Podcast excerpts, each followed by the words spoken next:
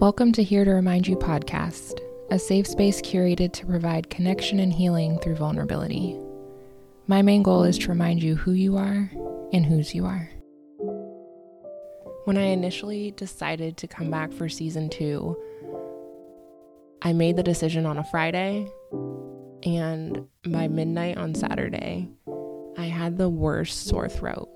My throat was on fire and I couldn't speak, and it was the day that I was supposed to record the intro episode for season two. I still did it, and the intro episode still came out, and now we're on episode two. And what do you know? It's the day that I'm recording episode two, and I get another sore throat.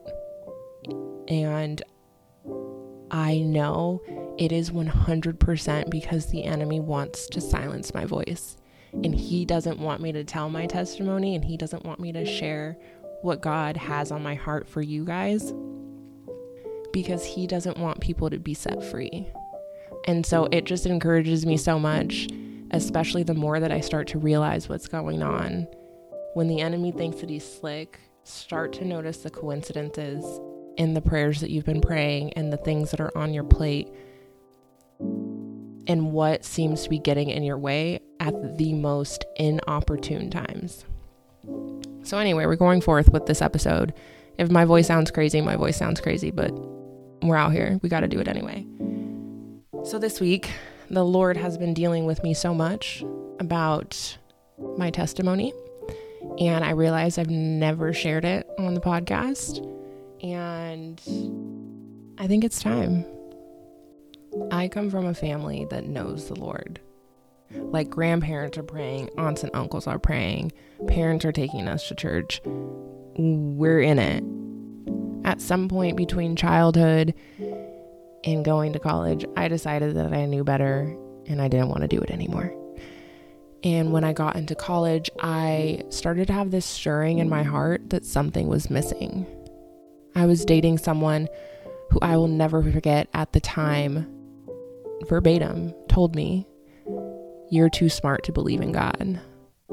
And I don't know why that just, it never sat right with me. And it started to only feed my desire to know who the Lord was even more.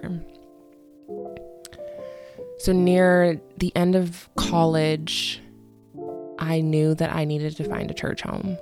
So, I go on to Yelp, of all things, and I start typing in church and I start looking through all of these different churches and try to figure out where I'm going to go it came up with a church that had so many good reviews. And so I texted it to the only person that I thought would want to go my dad. I texted my dad and he said he was down. He was like, Yeah, let's pull up, let's see what it's about. So from the time we got there, I just felt it in my spirit that this is where I was supposed to be. I knew that I needed a church community and I wanted to be plugged in and I wanted to start serving. I have a heart for young people and they had a youth department and that's where I found myself. I loved serving the youth. I thought that it was so special to be able to mentor kids from ages 11 to 18 about what life is. I had the pleasure of getting to serve as a youth mentor to two girls that became like my little sisters. I had never been a part of a church community, and I absolutely loved it here. And so, fast forward to 2021, I had been serving for about two and a half years at this point, and I had to have a conversation with the lead pastors of the whole entire church. For nearly two years, I was sexually abused by the youth pastor I served under. I remember telling my mom, so and so didn't respect my no. I was groomed and manipulated so severely that I didn't know what had been happening was considered sexual abuse and rape. During those two years, because I was heavily involved in church and mentoring youth, my relationship with God grew exponentially.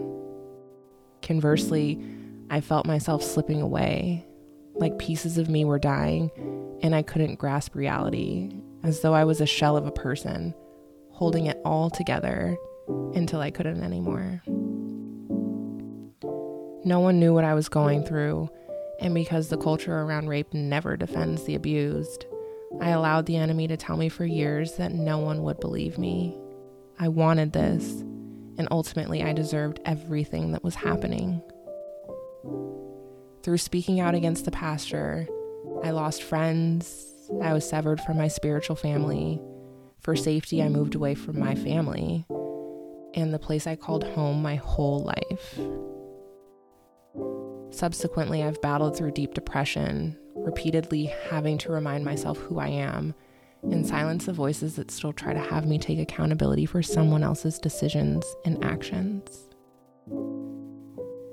I learned trauma doesn't look a certain way.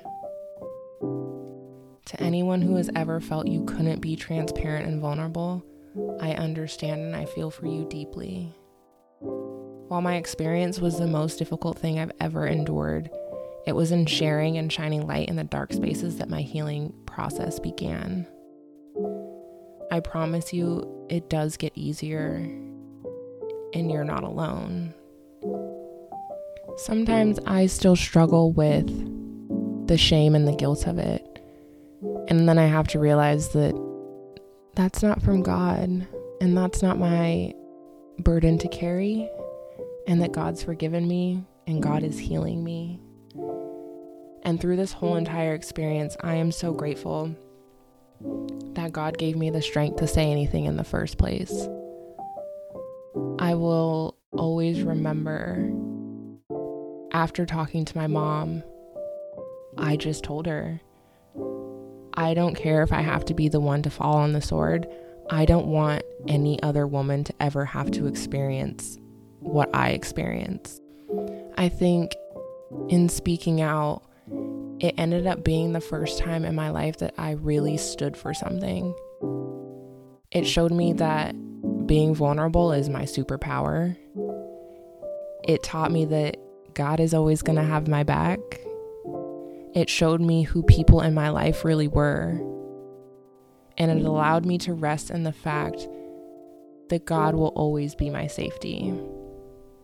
Even though it was a very trying situation, I can look back on everything now and almost kind of be appreciative of how God worked it all together for his good. If none of that happened the way that it did, I wouldn't be in the place that I'm in right now. I wouldn't be coaching women on their identity. I wouldn't be in a church that preaches to creatives. I wouldn't have the friendships in the community that I have in this season and I wouldn't know God the way that I know Him now. The enemy tried to take me out, but God had different plans. Whatever you've gone through, I want you to know that God can redeem it and He wants to use it for His glory. I'm here to remind you your voice matters. God wants to use your story to free somebody else too.